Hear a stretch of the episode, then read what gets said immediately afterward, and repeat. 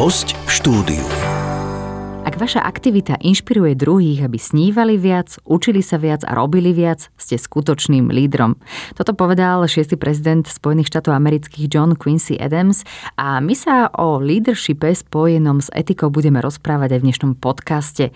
Ako spojiť biznis s etikou, ako viesť ľudí tak, aby boli so svojou prácou aj so svojím životom spokojní, ako do toho všetkého zakomponovať aj rezilienciu, tak o tom nám povie naša hostka, pani Zuzana Čmelíková, ktorá je manažérkou a lektorkou, venujúcou sa vzdelávaniu firiem a jednotlivcov už viac ako dvadsať rokov. Špecializuje sa na leadership, etiku a rezilienciu. Vítajte opäť u nás. Veľmi pekne ďakujem za pozvanie.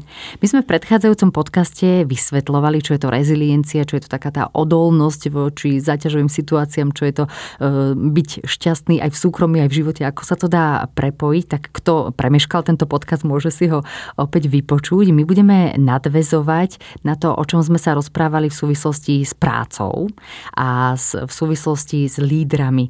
Povedzte, ako aj vy chápete ten etický leadership, lebo vy ste vlastne aj máte ukončený tretí stupeň vysokoškolského štúdia v odbore humánny manažment, čo naozaj je taká tá aplikovaná etika do veľkého sveta biznisu.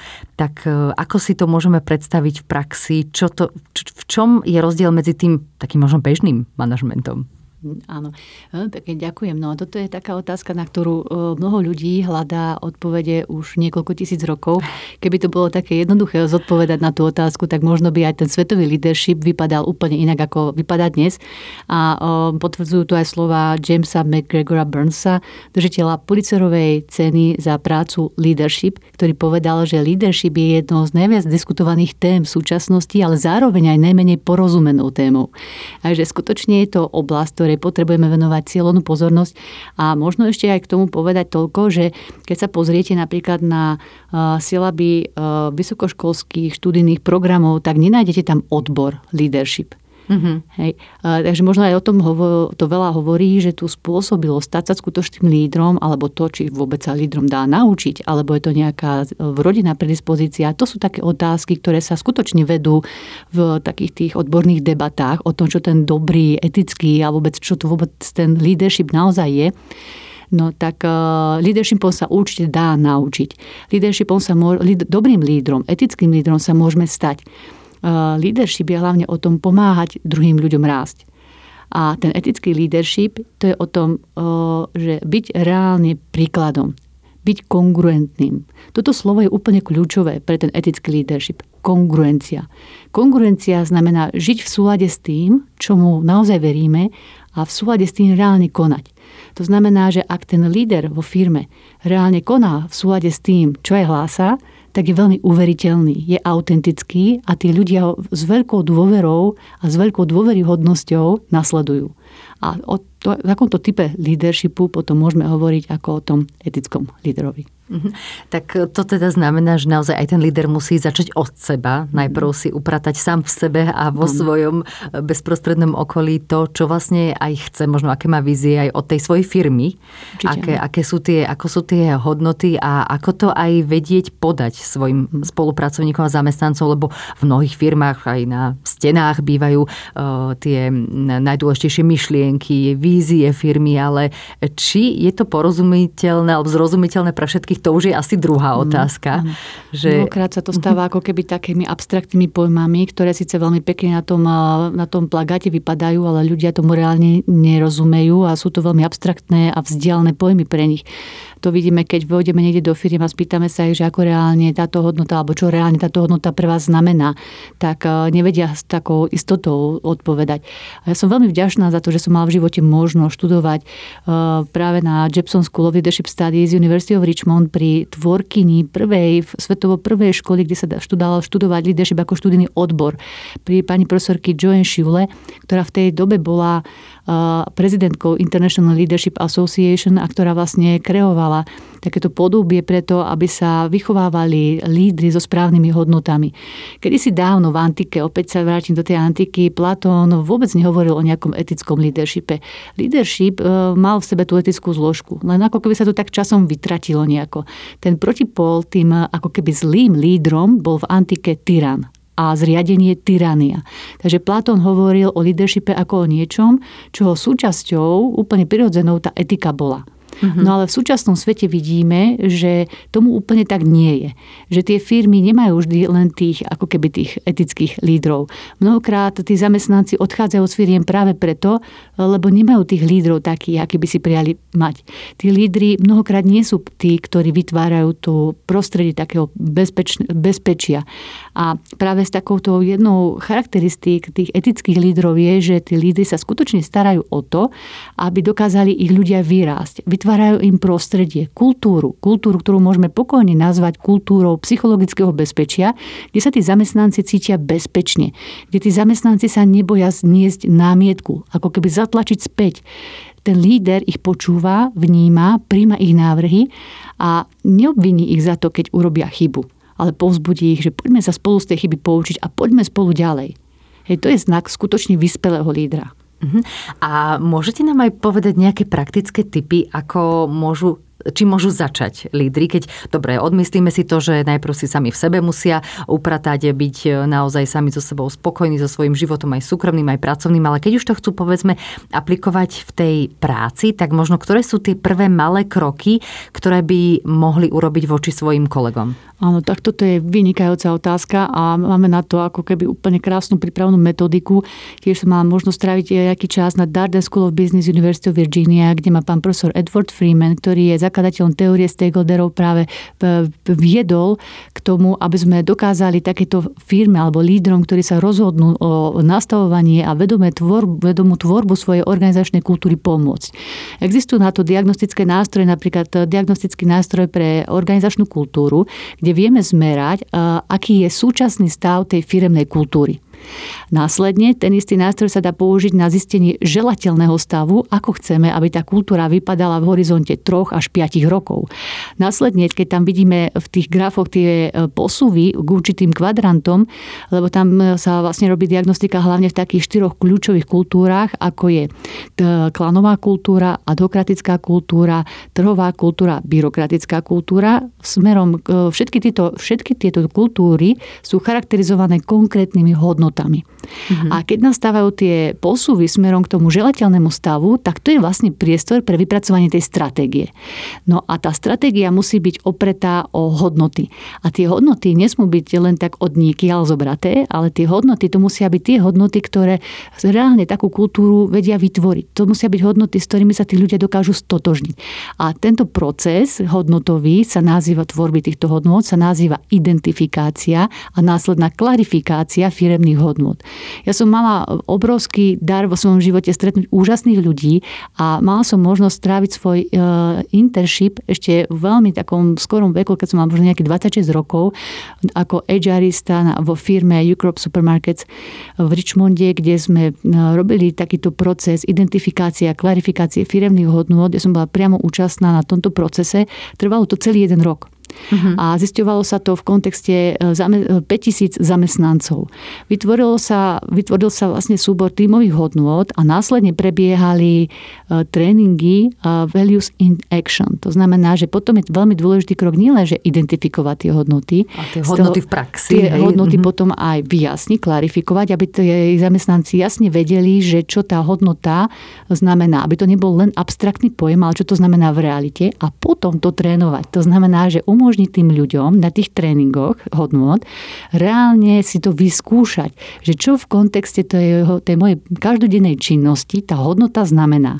A toto keď zažijú, tak vlastne porozumejú tomu, prečo je to dôležité a toto potom vlastne tvorí tú hlavnú kostru alebo tú chrbtovú kosť tej budúcej želateľnej organizačnej kultúry. A môžeme si uvieť na to aj nejaký príklad, teda konkrétne aj teda z vašej tej há eristickej praxe, že či môžete spomenúť, ja neviem, jednu hodnotu, ja ktorá bola a ako to vyzeralo teda v praxi? Pokojne, veľmi, veľmi rada. Napríklad, poviem príklad z takého obchodného reťazca, kde hodnota, že, že pracujme zdravo, hej, mm-hmm. znamenalo to, že zamestnanec, ktorý pracuje v pulte pri mese, keď si kýchne, tak si nesmie kýchnuť do ruky, ale do ramena. Uh-huh. Hej, tak toto je klasický taký príklad toho, že čo to znamená, že konať zdravo. Alebo keď sa nám niečo rozleje, že to okamžite utrieme a nebudeme to prehliadať. Hej, že sme zodpovední. Lebo uh-huh. si vieme predstaviť, čo to znamená, že keby sa tam niekto pošmykol. Jasné. Alebo keď vidíme, že nejaké ovocie, hej, opäť z toho reťazca, z reťazca uh-huh. hovorím príklad, je zhnité, tak to stiahnem z toho poltu. Pretože uh, mi záleží na tom, aby sme predávali zdravé produkty. Uh-huh. Čiže tomuto musí naozaj rozumieť nie len ten uh, manažer alebo ten hlavný riaditeľ, generálny riaditeľ firmy, ktorý možno nastavuje tie hodnoty, ale úplne každý zamestnanec o, až, až po vrátnika. Presne tak, a preto som uvedla tieto príklady, možno z tej uh, línie tých uh, zamestnancov, ktorí majú ten kontakt s tými zákazníkmi úplne priamy, pretože ak tí zákazníci pocítia niečo takéto, že vidia, že tí zamestnanci sú zodpovední, tak oni sa jednoducho vracajú k takémuto uh, predajcu s tým, že ja tam chcem mať ten zážitok. Hej? A to je to, čo potom dokáže prispieť k tomu udržateľnému úspechu. Pracujete aj so slovenskými firmami. Ako, ak dá sa nejako tak popísať, alebo môže porovnať to zázemie alebo podhubie na Slovensku, čo sa týka tohto etického leadershipu so zahraničím, že vnímate to v priebehu tých rokov, že už sa posúvame?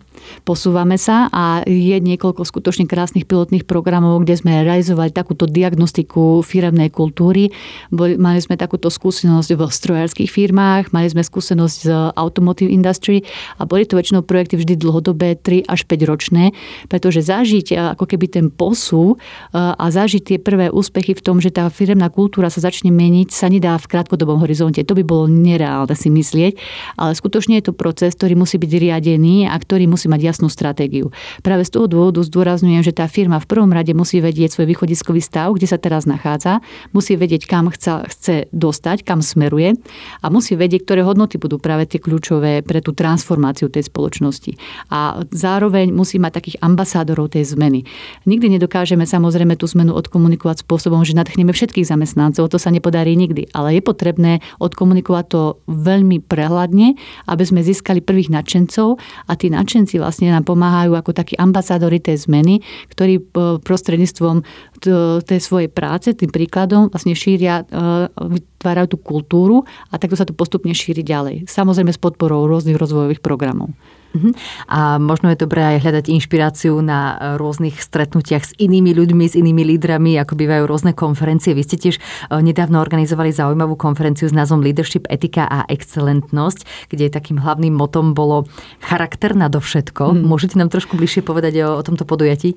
Áno, veľmi pekne. Ďakujem za to, že ste to spomenuli. Presne ten Resilience Summit dvetisícdvadsaťdva s názvom Leadership, etika a excelentnosť je vyjadrením toho prieniku, prečo je nesmierne dôležité, aby sme v súčasnom v súčasnom svete, ktorý je skutočne plný rôznych víziev, hovorili o tom, že je dôležité robiť správne veci so správnym nastavením mysle a robiť to konzistentne. To znamená nie, že len urobiť niečo, pokúsiť sa urobiť niečo z toho krátkodobého hľadiska, aby som mal z toho ten vlastný prospech, ale aby sme dokázali niečo aj zmeniť.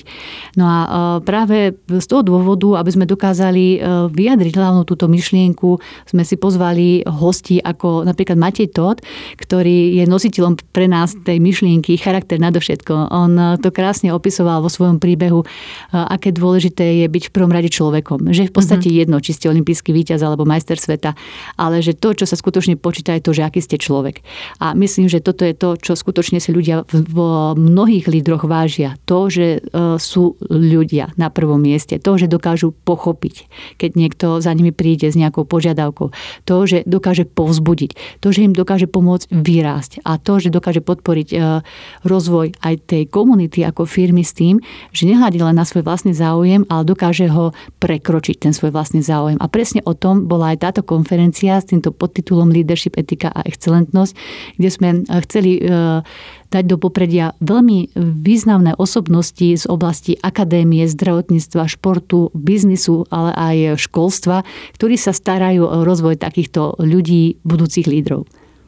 Ja nadviažem ešte na osobnosť Mateja Tótha, pretože aj poradca podnikateľa pravidelne organizuje zaujímavú konferenciu dé en á lídra mm-hmm. a práve v roku dvetisíc osemnásť bol hlavným hosťom práve Matej Tóth a ja týmto by som chcela aj možno inšpirovať našich poslucháčov, že ak majú záujem tiež prežiť neobyčajné podujatie a naozaj rásť aj osobne, aj profesíne a nájsť nejakú, načerpať nejakú inšpiráciu a zároveň teda mať aj príjemný zážitok, tak určite odporúčame každý ročník dé en á lídra. Na stránke dé en á lídra bodka es ká nájdete aj informácie o tých aktuálnych hosťoch, ktorých bude spovedať Slavo Jurko. Tak toto len tak na okraji a že môžeme um, pozvať ľudí aj sem. Vy ste spomínali, že teda tretím tým hlavným slovom vašej konferencii bola excelentnosť.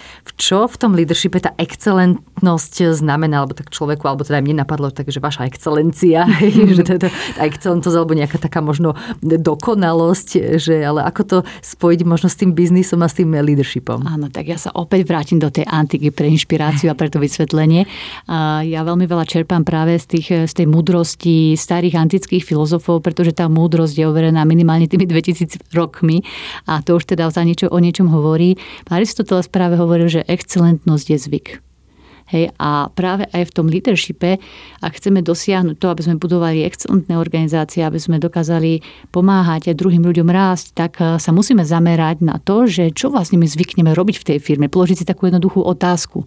A ak sa budeme usilovať zo všetkých síl o vytváranie si takých spôsobilostí a zvyklostí v rámci tých našich tímov, ktoré nás budú posúvať smerom k tej optimalizácii nášho výkonu, aby bol udržateľnejší, tak to nás prirodzene privedie k tej excelentnosti, že sa vlastne odlíšime od tých ostatných e, účastníkov alebo možno aj od konkurencie a staneme sa iní, excelentní. Tí, ktorým záleží na tej skutočnej hodnote tých vecí, tým, ktorým záleží na tom skutočnom rozvoji a nielen svojom vlastnom, ale aj na tej komunite.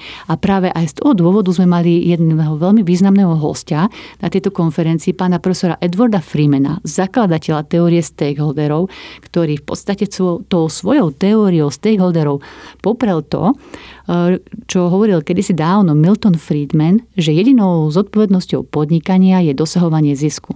Tento pán profesor Edward Freeman tou svojou teóriou stakeholderov zdôrazňuje, že je nesmierne dôležité brať do kontextu a do úvahy pri našom rozhodovaní to, akým spôsobom my ovplyvňujeme všetkých zainteresované strany, teda všetkých stakeholderov, ktorí sú činnosťou našou ovplyvňovaní alebo činnosť ktorých vplýva na náš optimálny výkon. Uh-huh. A um, vy ste spomínali teda v súvislosti s firmami aj teda, že zvyky, ktoré by mali pravidelne robiť a povedzme si ten opak, ktoré sú, alebo ktoré vy vnímate aj z vašej pozície, z vašich skúseností ako zlozvyky tých našich slovenských možno manažerov a lídrov, od ktorých by naozaj už mali upustiť, mm. aby sa oslobodili od toho nefungujúceho systému a posunuli sa ďalej. Áno, veľmi, veľmi veľa výskumov hovorí o tom, aké silné zastúpenie práve v tom našom leadershipe, v tejto kultúre, ktoré sa nachádzame, my má ego.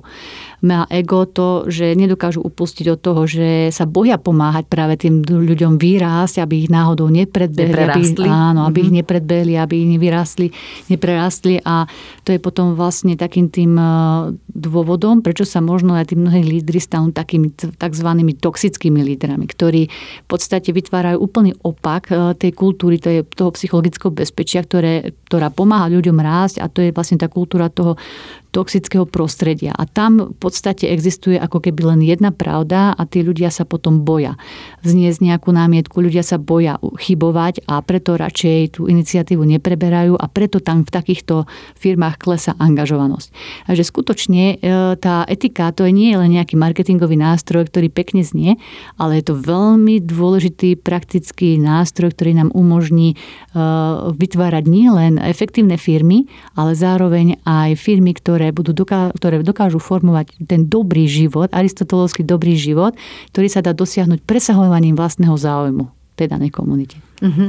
A je možné vôbec takto pretransformovať lídra zo dňa na deň, že je to, ja neviem, povedzme šéf alebo manažer, ktoré, ktorý naozaj e, má také e, vnímanie ostatných, že je to človek, ktorý je veľmi striktný, rázny, nepustí nikoho si ku sebe, neodpustí žiadnu chybu a ako má aj on možno dať najavo tým svojim zamestnancom, že už teda sa možno zmenil, už niečo vníma inak, že Tak toto je veľmi individuálne. Neexistuje tu taká odpoveď, že buď áno, alebo nie. Určite nie, je to veľmi individuálne. Ja vlastne aj sama pracujem v oblasti rozvoja, individuálnych rozvojových programov s vrcholovými manažérmi. Pri niektorých sa to darí úspešnejšie, pri niekom je to, tak poviem, že až nemožné. Zjaví sa to až ako nemožné. Ale určite, pokiaľ tí ľudia chcú a na sebe zapracovať, tak tá cesta tam je a bola som sama účastná na tom, že som videla niekoľkých, niekoľko krásnych zmien, ktoré dokázali potom prispieť k tej transformácii úplne toho tímu.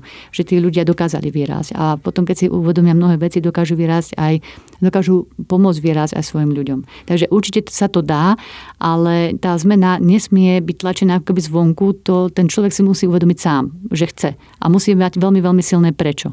Lebo aj na tej ceste ho stretne veľmi veľa prekážok a môžu ho, môže ho ako pociťovať takú vnútornú bolesť, hej, toho prerodu, ale pokiaľ vie, že prečo to chce, tak dokáže pri tom vytrvať a dá sa to zvládnuť. Aj e, pri tom mojom pobyte, keď som bola tedy v Amerike na tej Jepson School of Leadership Studies, tak mne tá pani profesorka zdôrazňovala, že ono je to ten prístup no pain, no gain. Že keď sa snažíme o nejaké zmysluplné hodnotové veci a o zmenu nejakých zmysluplných hodnotových vecí, ktoré nám skutočne na tej hodnotovej úrovni dávajú zmysel, tak sú väčšinou tie veci také, že cítime tam tú bolesť. Hej?